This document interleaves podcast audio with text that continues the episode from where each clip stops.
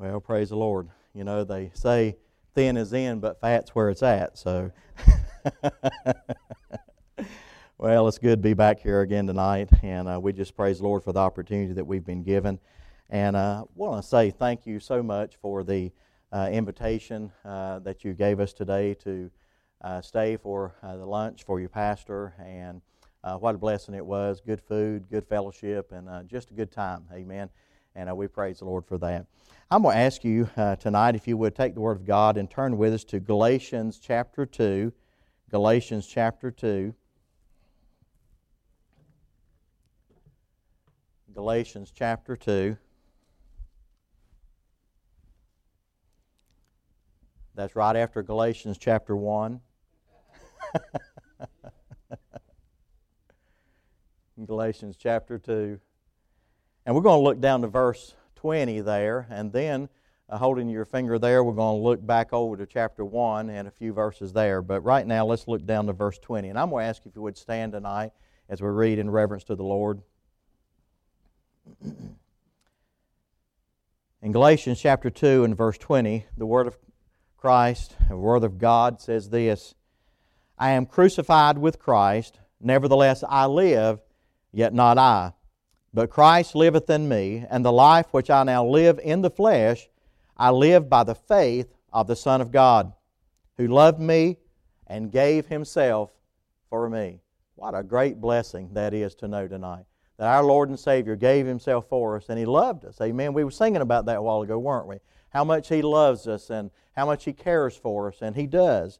Uh, now, if you would, go ahead and take your Bible and turn over to. Uh, uh, chapter 1, let's look at verse 15 and 16 there. Verse 15 states, But when it pleased God, who separated me from my mother's womb and called me by his grace to reveal his Son in me, that I might preach him among the heathen, immediately I conferred not with flesh and blood. Neither went I up to Jerusalem to them which were apostles before me, but I went unto Arabia and returned again unto Damascus. Let's go to the Lord in a word of prayer at this time. Now, Heavenly Father, we come now and approach your throne of grace. We praise you, Father, because of who you are. Realize, God, today once again that you are holy. And Father, we that come before thee, we must remember that. Father, we, like Isaiah, we are people of unclean lips, and we just thank you, Father, for the privilege that we have to enter into your throne room tonight. And we praise you, Father, because we realize that, Lord, you have given your best to us. And Father, we need to give our best back to Thee. And so we ask now that you might take charge here tonight. Work in this lesson tonight, Father. Help us, Lord, as we try to bring forth this word. And Father, may it rest in the hearts of our people here. And Lord, that may they take it back home with them and Lord, tell it to people that they come in contact with and be encouraged by it as well. And Father, may souls be saved because of this precious word tonight. We ask now, Father, that you would take charge. Lord, this is your service. And Father, we present ourselves unto Thee, Father. Lord, use us, put us in your hands, Father, as the clay and mold us. And we'll give you praise and honor and glory for all these things we do ask in Jesus' name and for His sake alone. Amen. All right, you may be seated tonight. One thing that I have tried to tell people since God saved me and called me into the ministry was that we needed to make sure that we had the mind of Christ. The mind of Christ. Now, to be able to have the mind of Christ, you have to have Christ living inside of you. And sometimes it's hard for us as human beings, uh, not being God or godly, if you will, to have the mind of Christ within us. And so we have to be taught those things. We have to look into His Word to find the truth and the reality of what God wants us to have uh, in that understanding of having the mind of Christ. Paul, the apostle, we mentioned something to you about him this morning. I believe Paul was probably the greatest apostle, uh, one of the greatest missionaries our world has ever seen. And um, I, will be honest with you, if I could ju- just be a fraction of what Paul was uh, to the Lord and what he was to this world, it would be a great blessing to me. I, I think Paul was a man that, uh, as he stated to uh, the world, that as much as he breathed out threatenings against the church, then he did that much more for God. And what a great blessing it is to know and understand that God can use us in that form, in that fashion. And no matter how bad we are, no matter how bad we have become, that God can take us and turn us around and use us for such great good. But that only happens when Christ is in you, when Christ is in us. Uh, Paul uh, tells us there in verse 20, he says again, he says, I am crucified with Christ. Nevertheless, I live, yet not I, but Christ liveth in me. What he was simply saying was every single day he felt in his life that he was crucified with Christ. He had to always nullify the sins of the flesh. He had to always put down those things which he knew was wrong. He, he knew the right thing to do, but sometimes the wrong thing was there, and he had to make sure that those things were down because he was living for Christ now, and Christ lived in him. And you and I tonight, as a child of God, we must do that very same thing. We must realize tonight that Christ, if we are saved, that Christ lives within us. And there are things every single day that attack us and, and plague us. There are sins that bother us. Um, I was told, I don't know if this is true or not, but years and years ago when I was in college, uh, I read a, a, book and it said that uh, the human mind commits 83 million sins a day just in your mind. That's a lot to have to go to the God about and, and ask for forgiveness. Now, 83 million, sometimes we don't remember two or three that we did that day, do we? But we sin, don't we? And we do things that's wrong, and, and even though we try not to, we, we still find ourselves in, in a place where that there, there's wrongdoing that comes from our lives. And hopefully and prayerfully, the longer we're Christian, uh, we can get away from that. We can move away from that. And so, Paul, I, I think he was still dealing with some of these same problems like you and I deal with. He was still dealing with, with problems in his flesh, and I believe he understood that. And, and that's why he says, I'm crucified with Christ, nevertheless I live, yet not I, but Christ liveth in me. He was trying to help us to see that it wasn't his life that he was living. If he had lived his life, he would have continued persecuting the church, but he was, he was now doing what God had called him to do, and he was going to do it as great as, and, and with as much fervor and with as much power and leadership of God that he could do. And he continues on there and he says, In the life which I now live in the flesh, I live by the faith of the Son of God. So even in the flesh, he realized and he was trying to tell the people that I have to live by faith. I love that old blessed hymn, Living by Faith. Amen. There is no other way than living by faith once you're a child of God. Because if we try to live by our own merit, by our own understanding, we're going to fail every single day. And so I live by faith, and you live by faith as a child of God. And Paul says, I'm living in the flesh, but I'm living in the flesh by faith and I do this of the Son of God. I'm not living by faith in myself. I'm not living by faith in uh, the, the president. I'm not living by faith by, by some governor, or I'm not living by faith in, in this person over here or that person over there. I'm living by faith in the Son of God. And it's in the Son of God that we must put our faith and our trust in. I know tonight we're coming up on an election, aren't we? And uh, it's out there. And there's all kinds of things going on around and all kinds of mudslinging here and there, like it is in any election, you know. And I, am just going to be honest with you tonight, dear friends. Uh, I, am not living by my faith in my president right now, and I call him my president, amen. I'm not living by faith in maybe their president that they might want to put in there. I'm not living by faith of Him. I'm, I'm not living by faith even of a church or a denomination tonight.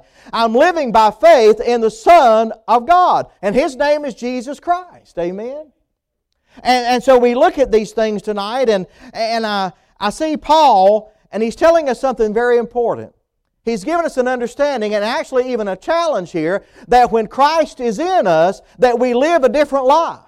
We don't live the same life that we used to live, the, the life of, of, of uh, hellacious things and, and, problems and trials and, and meanness and, and, and breaking people's hearts and things like that. We live a life because if Christ is really in us, we live a life of faith because God is there leading us and guiding us through His Holy Spirit. And so, Paul, he had two great revelations in his life. The first was on his way to uh, Damascus there and that was the revelation of salvation. Uh, Jesus came and revealed himself unto him, did he not? And then the second revelation was when he writes to the Galatians here in this uh, epistle here, And when he writes to the Galatians, he says that Christ has revealed himself in him. In him. That's what he says here. He says, uh, I live by faith of the Son of God who loved me and gave himself for me. He, Christ had revealed himself in, in Paul. Now, what that means is that when you and I get saved, we come to an, an, an, understanding or knowledge of Jesus Christ in our life. And we know that we're not led by ourselves anymore. We know that now we're led by the Holy Spirit and we're led by the things that God tells us in His Word. And the more we read and we study the Word of God, we begin to be led of those things. And it helps us to live our life for God, you see. Instead of living our life for the devil like we used to, now those things that are within us helps us to live our life for God. And he continues to encourage us and strengthen us that through that revelation of Jesus Christ. Now, in the, the back of your Bible, uh, right before you get to the maps and all those things like that, is the revelation. And it is the revelation of Jesus Christ. And John, when God revealed those things unto him, he was telling him about the, the life of, of Christ and what he was to him and what he was going to be to him and what it would be hereafter there. And so, Paul here, a different apostle, a different man of God, God reveals himself unto him as well. And when you and I get saved, God does the very same thing to us. He lets us know that this is Jesus. I'm coming into your heart. I'm coming in. I'm going to live in your heart, and I'm going to do these things for you if you'll just allow me. The problem is, is we get in the way, don't we? Self righteousness, uh, self itself gets in the way, and, and we want to uh, do things that we want to do instead of doing things that God asks us to do. And so I want to share with you just a few thoughts on the subject of when Christ is in me. Our testimonies and our fruit bearing will not be full until we see Christ in us. In other words, when we are called to do a job that God has called us to do, we are called to witness, are we not? We're called to share Christ. We're called to lead people to the Lord. We're called to live that, that life for Christ. And, and we cannot do that if Christ is not seen within us as well. Now, I can guarantee tonight, after reading and studying about the history of Paul and what he did before his name was changed to Paul and before he got saved, I can see that honestly he was different than he was. Amen? When he got saved, he was totally different. When, when Christ came in him, there was a, a change in his life. There was a new prospect. And, and Paul was a, a, very learned man. He, he studied in the courts of Gamaliel, in the highest courts of the Sanhedrin. And he was probably one of the next in line to be uh, the chief priest. And he learned these things as a Pharisee. He learned these things and the understanding of that and breathed out threatenings even still yet against the church. But boy, when he got saved, he wasn't breathing out threatenings against the church. He was breathing out threatenings against those that came against the church, wasn't he? Woo! Uh, you never seen a preacher that would preach. I mean, he did not mind getting up in your face and telling you what Jesus said. Amen? And don't we need preachers like that today?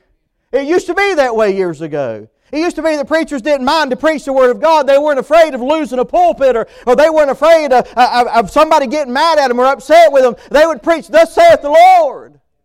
And they preached it with fervor and fire and power. And that was a blessing. And many people got saved, and great revivals happened, and churches sprung up. Even churches just like this sprang up and grew.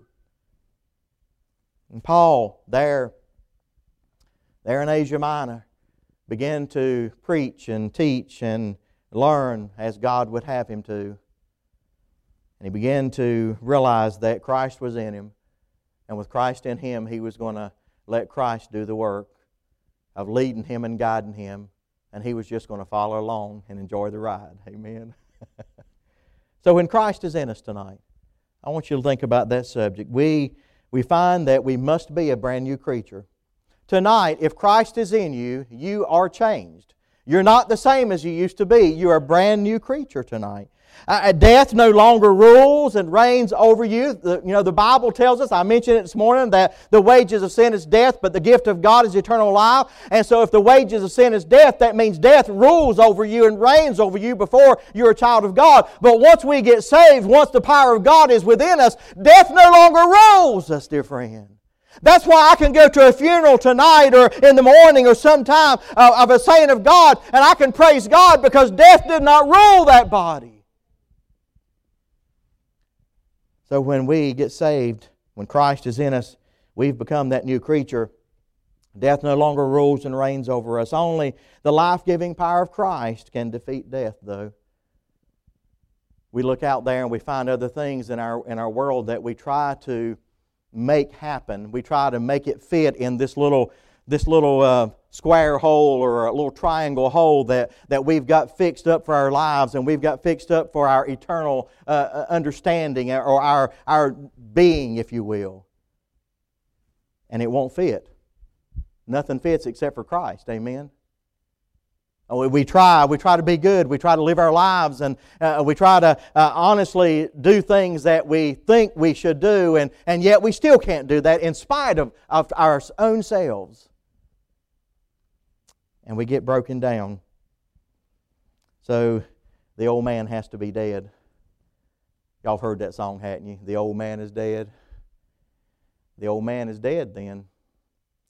We're not talking about your daddy or your grandpa, neither, by the way. We're talking about that old man of sin. Christ must be trusted and received to end death.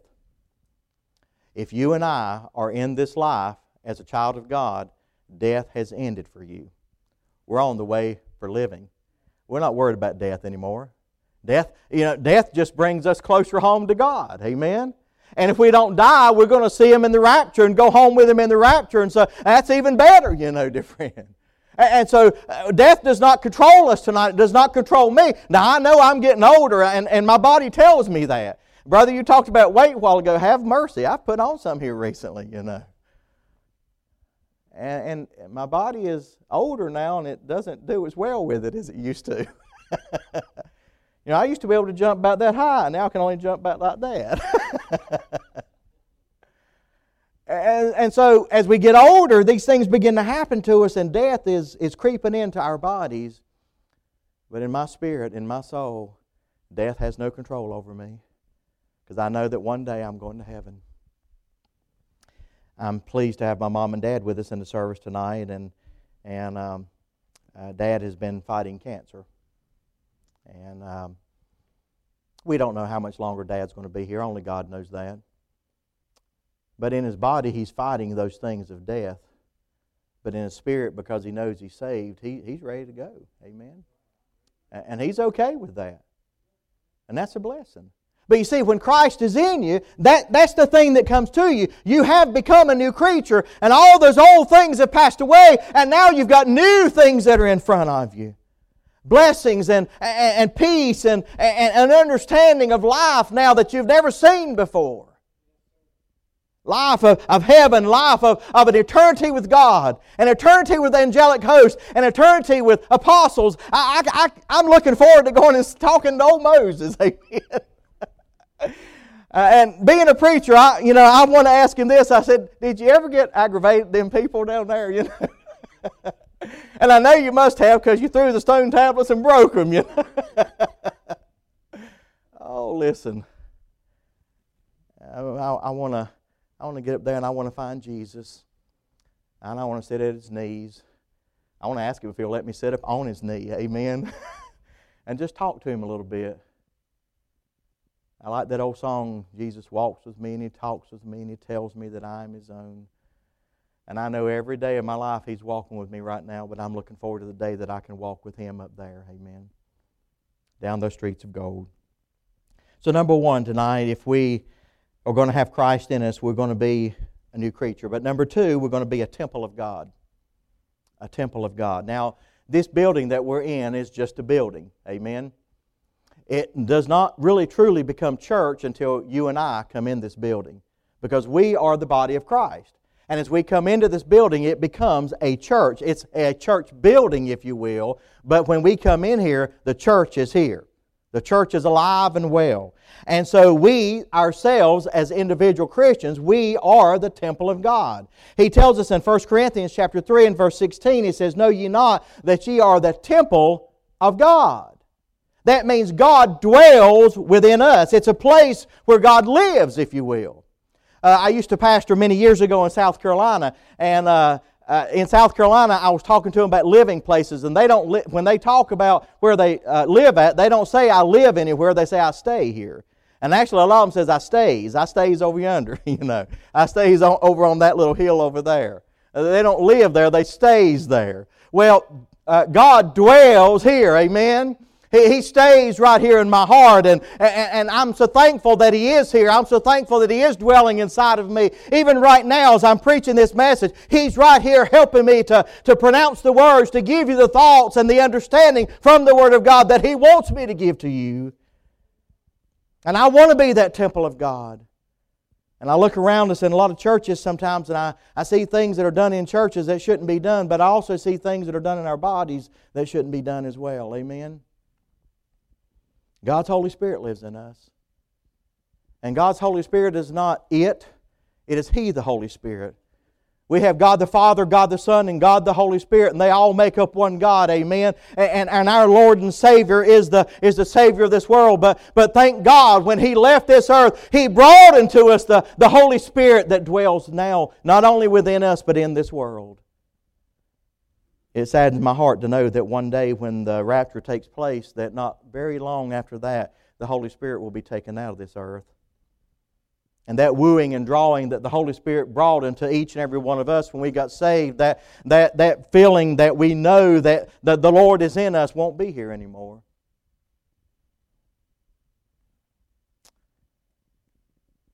The temple of God, you and I are as a child of God. We're to live our lives and govern our lives and, and let our lives shine as that temple of God when I was a very young preacher. I was in college and was sitting there one night and was reading, and I got to thinking about it, and I, I looked over there in Scripture and I found where uh, God said that nothing should come into my body that would contaminate this body. And I got to thinking about drugs and alcohol and things like that that I had taken before I got saved. And it broke my heart because I knew I'd disobeyed God.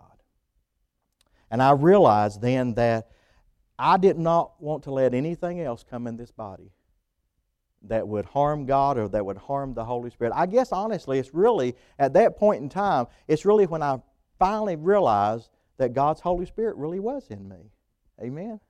I knew I was saved. I knew I was called to preach, but it was at that point in time that I it actually the light came on, you know. And I thought, well, wow. I, I need to start being different. I need to start being better. Amen.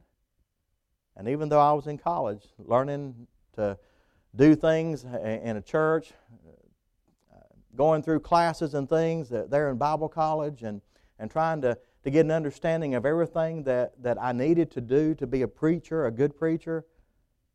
And all really I needed to do was just listen to Christ who was already in me. Amen. We are temple of God.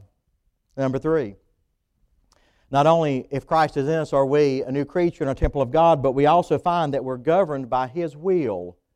We're governed by His will. If you tonight have Christ living in you, you're not governed by your will, again, as I mentioned a while ago, or by your self righteousness. Jesus spake, Not my will, but thine be done.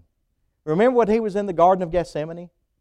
And the Bible says that he, he prayed and his sweat became as great drops of blood. And he says this He says, Father, not my will, but thine be done. And many other times he mentioned in the New Testament about his will being done. Not, not Jesus' will, but the Father's will.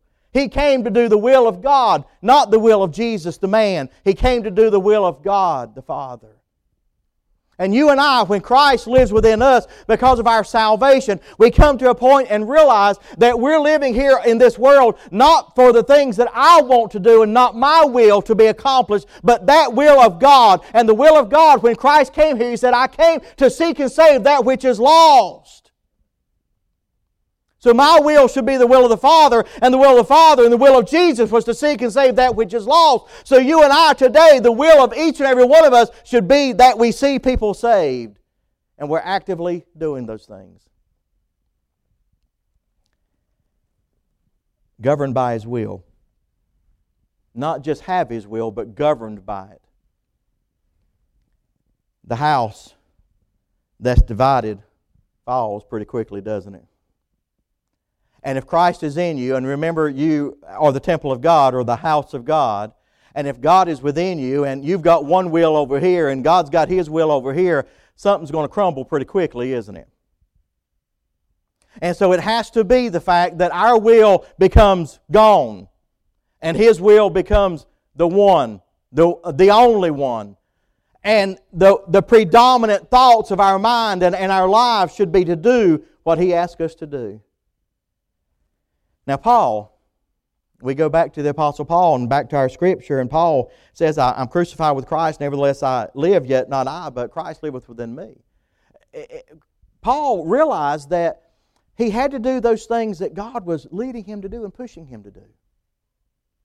And eventually, because he was his will was gone now, now God's will had now become his will, and he wanted to do these things.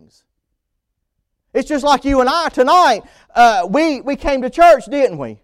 I came to church not because I was made to come to church, not because God wills me to come to church, but because God does will me to be here, and now I will myself to be here too, because it's God's will. I want to be in the house of God. If the doors are open, someone said that earlier tonight when I was speaking to them, if the doors are open, you want to be here. Amen? Yet so many people forsake the assembling of ourselves together. But yet they say they're Christians. Amen? So what will is it there? Is it the will of God or is it their, still, their, their self will still there? It must be the will of God. It must be the, the leadership of our lives. It must be the thing that's pushing us forward. It must be God's will. We're governed by it. God's will within me is the remedy for several things. Number one, it's the remedy for unruly passions. If God's will is, is in my life and I'm letting the will of God do these things that it should do, there will not be unruly passions in my life. And what is an unruly passion? Well, Paul talk, talks to uh, young Timothy, and he tells Timothy about some things. Timothy is about 19 years of age when he starts pastoring the church there. And he's, he's confused a little bit because he's got some people in the church that don't like him, you know. He's got some people in the church that's causing him problems. They're asking questions. And, and he writes to Paul and he talks to Paul about these things. And, and as he talks to Paul about these things, he begins to get an understanding of this. But Paul also warns him remember to be careful of youthful lust, unruly passions. He's young. He's at that point in time, I'm assuming uh, from history and what I've read that he's unmarried as well. And you know, there's all kinds of things that happen out there. Not just because he's a preacher, but anytime to any of us as a child of God, there's all kinds of fleshly things that come into us and, and, and are presented unto us as well. All types of fornication and things that are presented unto us. And if we cater to that, if we go on our will, we'll fall to that. But if we're going on the will of God, amen, we'll look at that and say, Get thee behind me, Satan. And we'll walk away from it. And so we have to do that, you see. So when we are governed by the, the will of God, it becomes the remedy for those unruly passions. Number two, it becomes the, uh, the remedy for ungovernable tempers. Anybody got a temper out there? thank you, ladies, for being honest. Brother, thank you. I appreciate it. You know, probably every one of us have a little bit of a temper, you know. Uh, we get mad every once in a while, don't we? Um, but our, our, our, temper is something that, that hurts us sometimes. Uh, I've seen children throw temper tantrums. And if they don't get their way, they get in the floor and they kick and scream or holler, you know. I've been down in the Walmart here in, in Galax, and, and I, I, I've been in there, and, and some little child didn't get the toy or something, or maybe didn't get the, the name brand of something that they thought they wanted in food item. And, and, and they told mama, well, I, I, I'm going to get it. I'm going to get it. And mom and daddy says, no, you're not. You're really going to get it if you don't listen. And then get down on the floor and they start kicking and screaming or start hollering, you know. Aggravates me. You know, mom and dad just take that young up, jerk a knot in its bottom. Amen? Amen? I'm sorry, I'm old fashioned. I, I think, you know, we, we've gotten so politically correct in our world and socially correct, I guess you would say, that we forget to reprimand our children sometimes. Now, don't misunderstand me. I don't think beating is right. You shouldn't beat a child, but you should help that child to understand that correction is something that, that they're going to have to expect all through life. And if you don't teach them when they're young, they're going to have a big problem with that when they get older. And isn't that the world that we're living in right now? A lot of older children. they're still children. They might be adults, but they're still children. They're living as though there's been no, no, no type of correction at all in their lives. God says their, their life has been spoiled, isn't it? And so we find then that those ungovernable tempers, I'm not just talking about children, but sometimes we do it. Uh, we were uh, in a store, it's been several years ago, and there was a, uh, on the rack, there was a little button there. And I, I, can't now remember exactly what the button was called, but it was a red button, and you could take that thing and you could put it in your car or your truck, whatever your automobile was, and you could put that thing there. And when someone pulled out in front of you and pulled right back off in front of you, you know, you could take that button and you could push that button, and it would say everything that you wanted to say but didn't want to say. Amen. That didn't cuss or anything like that, but it would, it would, you know. We get tempers, don't we? And I find myself, when, when my temper flares up, that's when I get in the biggest trouble. That, that's when uh, I, I, get, uh, God just, I mean, just royally whips me, you know, and shows me how wrong I am. So when Christ is in us and the will of God is predominant in our lives, then that, that that unruly temper, that, that ungovernable temper, if you will, is gone. And then we find number three, when God's will is in us, the remedy is also for unfruitful testimonies. I told you a while ago that our job in this life as a child of God is to, to do what He came to do, and that's to seek and save that which is lost. And if you and I, as a child of God, are not seeking and saving that which is lost, we have an unfruitful life. Now, there's many other things that you and I are to do as a child of God, but that's the number one thing we're to do is to, to lead people to the Lord. Now, you may have or you may not have led many people to the Lord, but are you working at it? Are you trying to get that done? Are you, are you learning these things? Are you, are you trying to share the Word of God? Are you learning Scripture and, and trying to encourage people to be saved? Are you, are you having a, a, a testimony at all or a witness at all? Someone asked me, said, Preacher, how do you lead someone to the Lord? I said, Well, I said, honestly, the, the best way I found is just tell them exactly what happened to you. Amen. I mean, you can take the scripture, you can take the Roman road, you can take all different kinds of scriptures, and, and they're there, and we are to use the scripture. But listen, dear friend, the best way to tell someone about salvation and about Jesus is tell someone what Jesus has done for you. And tell how that you accepted that, and what was going on, and when those things happened to you. So, this, this unfruitful testimony that some of us have, we find that it reveals unto us that the will of God really is not there in our lives or not predominant. And so we find also tonight if, if Christ is in us like he was in Paul, we find that, uh, number four, that uh, we don't want for anything. We don't want for anything.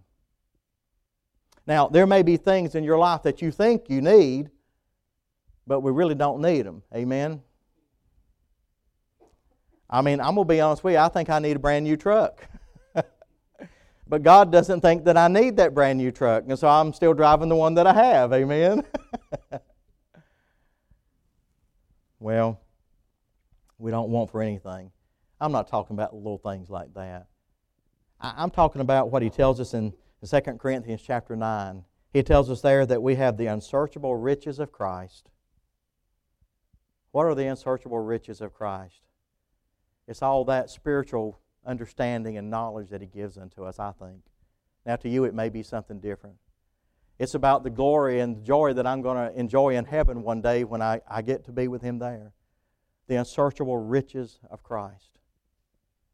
Christ has everything that you need, dear friend, and if He's in you, you don't want for anything. You know, uh, we have little desires and things that, that we'll always have in this physical body. But as God's will continues to consume you and take over you, uh, those things become diminished and, and they become smaller to you, and, and you don't want them as much as you used to. That's why when you got saved, if you was an alcoholic and you get saved, God takes that taste for alcohol away from you. Amen? That's why if you smoked before you got saved and, and you got saved and, and God took that, that taste of that, that cigarette away from you, that taste for that tobacco away from you. Or maybe it was something else. Maybe it was, a, it was an eye problem that you had. And I'm talking about things that we see with our eyes. And, and you had that problem and you got saved and God took that problem away from you. Now, sometimes He doesn't take all those problems away from us immediately, does He? Some of those, those things still mingle around the fringes. And sometimes they still crop back up and, and they'll reach back out and try to grab a hold of you. But that's when the will of God is most important, you see. Because that's when you realize that with God in my life, with Christ in me, I don't want anything. I don't want that other person. I don't want that other thing. I don't want that other vehicle. Lord, I'll accept what you've given me. Amen. And I'll be glad that I have that. You just take for take what God gives you and be thankful for it. And that's hard sometimes. It's hard for young people to understand that because I found in my life through my own children and the lives of other teens and people that I have been around in my ministry is this that young people think that when they get to a certain age, they got to have the same thing that mom and daddy has. Do they not? It doesn't always work that way, does it? You got to it takes time. It took time for mom and dad to acquire these things. It's going to take you some time to do that. So we, we find the unsearchable riches of Christ. We find the, the blessings that we don't want for anything. Number five tonight. We find also that if Christ is in us, sinful pleasure will have no attraction for you. The Bible tells us that there's pleasure in sin for what? A season. Now, when I think of a season, I think of the four seasons that we have spring, summer, fall and winter. I had to stop and think about that. I forgot one of them. I think of the seasons. I think of them just being a short amount of time. Sometimes that season, that, that sin brings you pleasure, it might be longer than one of the others.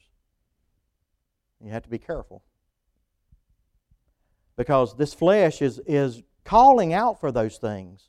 The flesh in our, in our bodies, uh, uh, this, this flesh that needs to die daily, if you will. It's calling out for those things, it's begging for those things. Even Paul the Apostle, he prays and he asks Jesus, he says, Take away the thorn in my flesh that I have.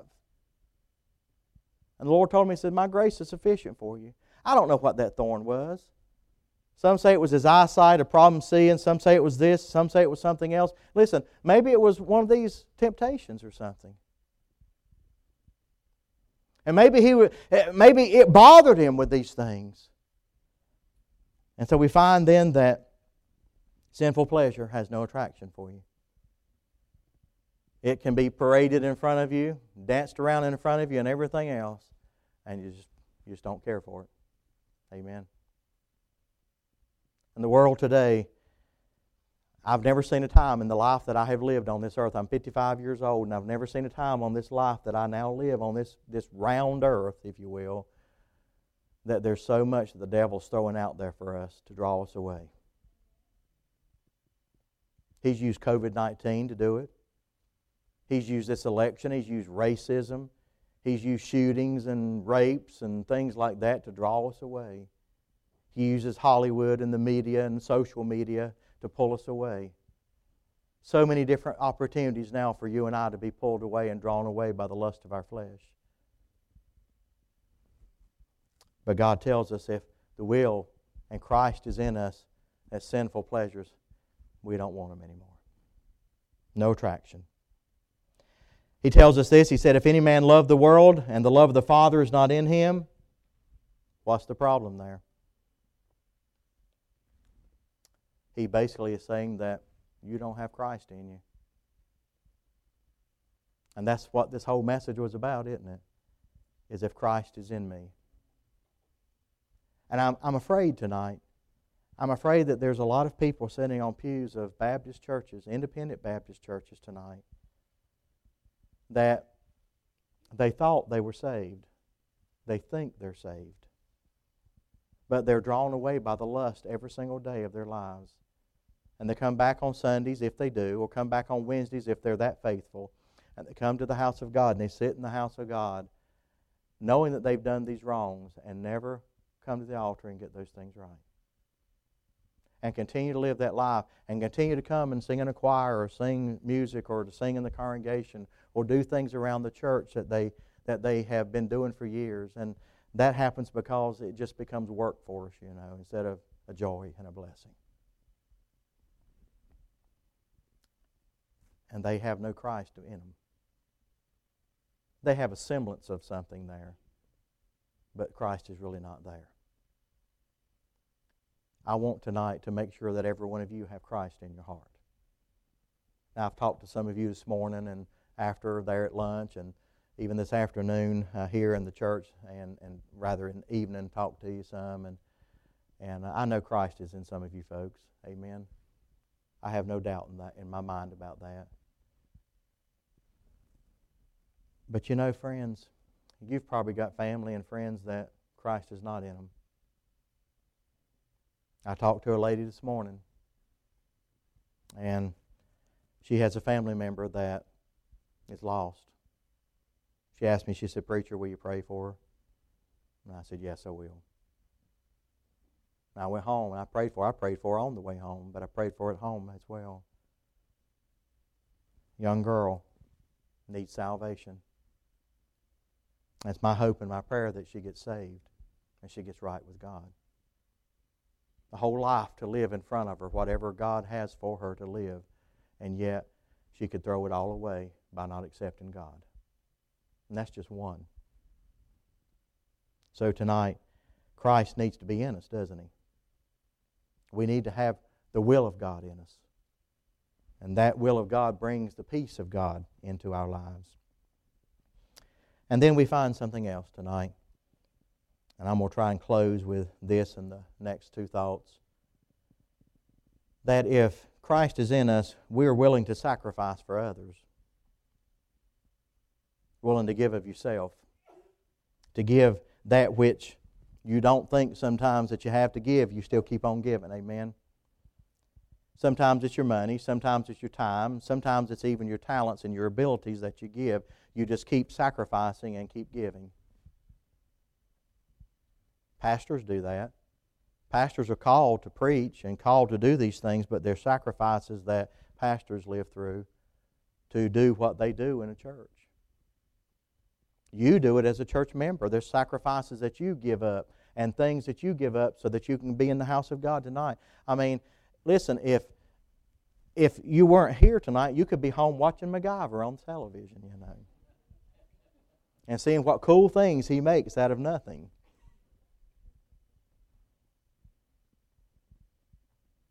I, I like what your pastor said this morning about rather being here. Amen. I like being in the house of God. There's just something about being in the house of God and feeling the presence of God's people and the beautiful spirit that's there. When you sing those songs and I on this end look out and see your faces, and you on that end look back and see this face. There's something special about that. It's something I don't want to trade for anything. And, and dear friends, there, it takes sacrifice to do that. It takes sacrifice for a mom and dad to bring your children to church and keep them in church, especially in the day and the hour that we live in. When children don't want to come, well, you're going anyway. Amen. There were times when our children, we have two, two children, a son and a daughter. They're both married, and I have four grandchildren, and, and uh, precious, precious to me. But there's times even when they didn't want to go to church, and they're the preacher's kids, you know. They were the PKs. Everybody looked to them. All the kids in the church looked to them, and, and they had to be something, you know. And I just told them, I said, just be, be yourself and let the Lord lead you and guide you. And sometimes they were themselves. They'd get up on Sunday morning and say, Daddy, we're not going to church again, are we? And I'd say, Yes, we are. I don't want to go, Daddy. Well, you are going. Well, you see, there's sacrifice there. My children had to sacrifice what they wanted to do because that there was a greater purpose, and that greater purpose and that higher calling was our Lord and our Savior. It was what Dad did, and when they got saved, uh, it, it became real to them. My daughter came to me one Sunday night when she was six years old. I pastored in South Carolina at that time, and she came to me and she said, she said, Daddy, she, she said, come in my bedroom and talk to me. And I went in her bedroom and talked to her, and, and I, she said, Daddy, she said, I want to get saved. I want to get saved. I don't want to die and go to hell. And I sat right there on her bedside and I led her to the Lord. I was preaching a revival in South Carolina just a, uh, about a year later, and my son came up. He was four years old at that time. Came up to the altar, and I'd given the altar call, and there were several people. I'd went down and prayed with them, and, and all of a sudden, here comes my little son coming up, and, and he kneels down right here. And I look at him, and I'm thinking, what is he doing? You know. And then I watched him, and he kept kneeling his head, and he was crying. And I went over to him, and I said, Son, I said, why, why are you come? Why'd you come up to the altar? I said, Are you misbehaving? He said, No, Daddy. He said, I want to get saved. And I led my son to the Lord right there in that church.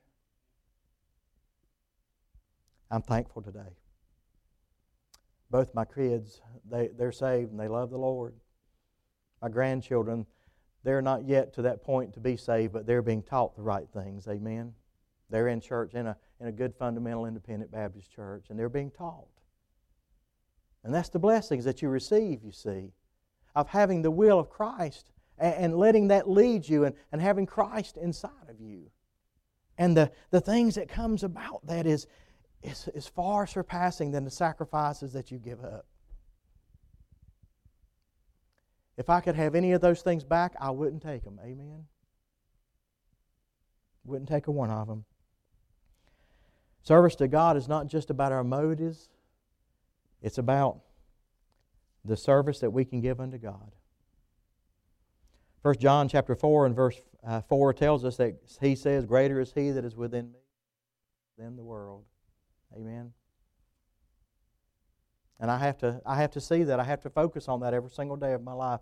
That greater is he that is within me than he that is in this world.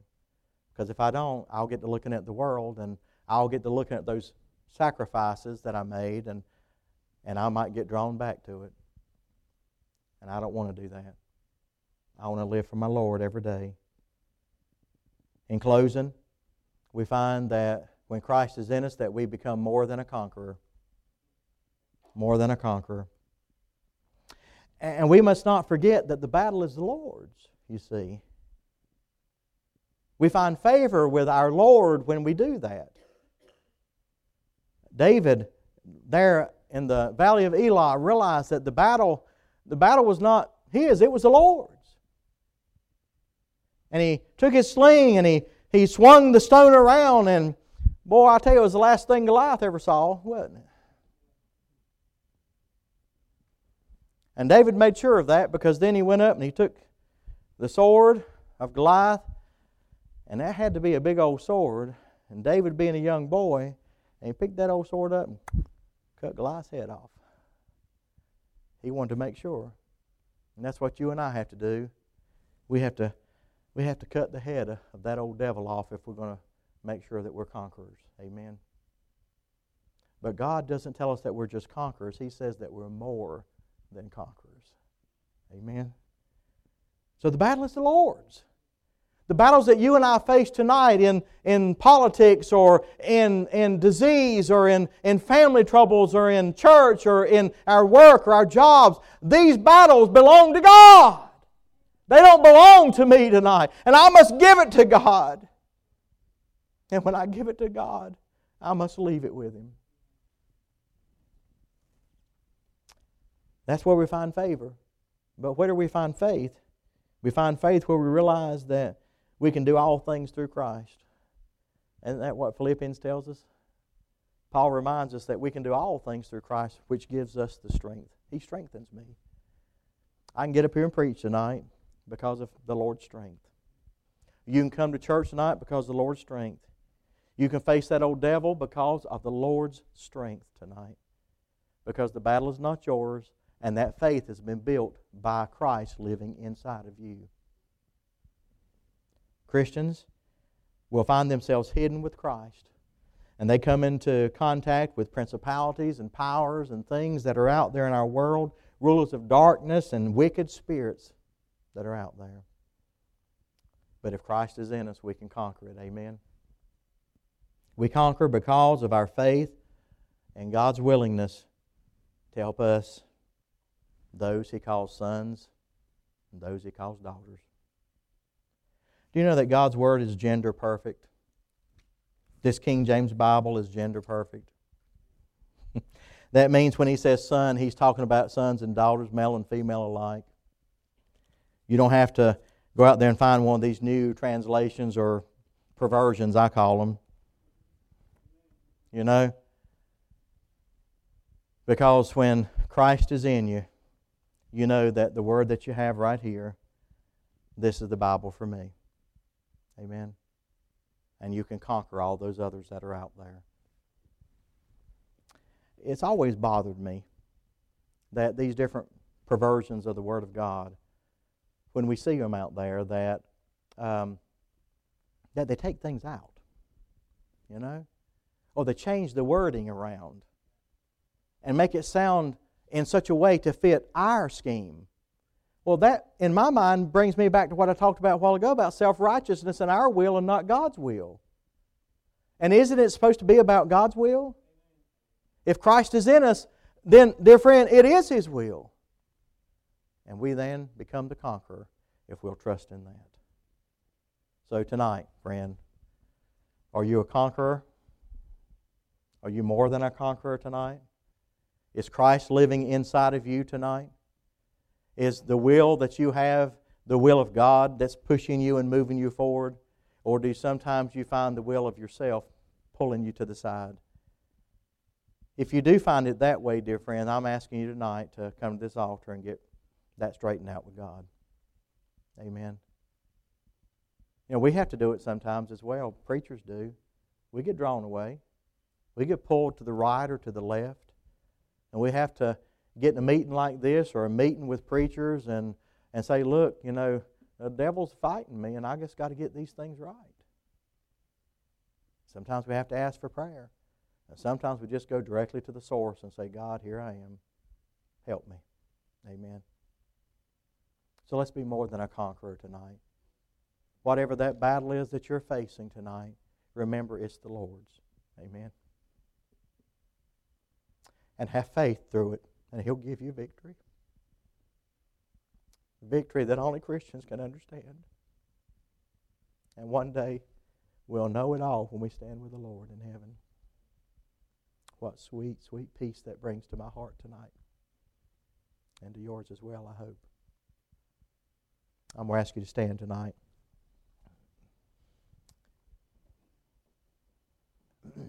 Sister, will you come play some number of invitation? We're not going to ask for a song director to come tonight. I'm just going to ask her to play and and just sing whatever number the Lord's laid on, play rather, whatever number the Lord's laid on her heart. Um, I started out this message by talking to you about the mind of Christ. And I cannot have the mind of Christ if Christ is not in me. I want the mind of Christ. I want to keep the mind of Christ. I want Christ to always stay in me. I want to do His will. I want to follow Him. I want to shout for Him. Amen. I want to jump for Him if He says jump. I want to run for Him. I want to sit for Him, whatever it is. Now, what about you, friend? What about you? Maybe there's something in your life right now that you need to pray for. A friend, a family member, a situation is coming up. And God's asking you right now to come to this altar and pray. Pray for that need, pray for that situation. A lost person. Maybe someone who's doing their thing. They're following their will instead of God's will. I'm asking you tonight to come to this altar and kneel. You don't have to tell me anything, but dear friend, I want you to tell God And I want you to tell Him your heart. Will you come right now? Will you walk this old fashioned aisle here and kneel down at this old fashioned altar and talk to the Lord? Now, I know we've been here a little while tonight, but friend, is it not worth it tonight to spend a, another minute for the Lord? Will you come? Whatever that need may be. Maybe you're lost tonight. Maybe you need Jesus as your Savior. And I'm going to ask you to come tonight. You see, these things that we've talked about tonight, you can't have any of those things without Christ being in you. And Christ being in you means that you've accepted Him as your Savior. How about it, friend? Will you come tonight? Will you come? Will you share with God your, your heart? And let go of your will and let God have His? How about it, friend?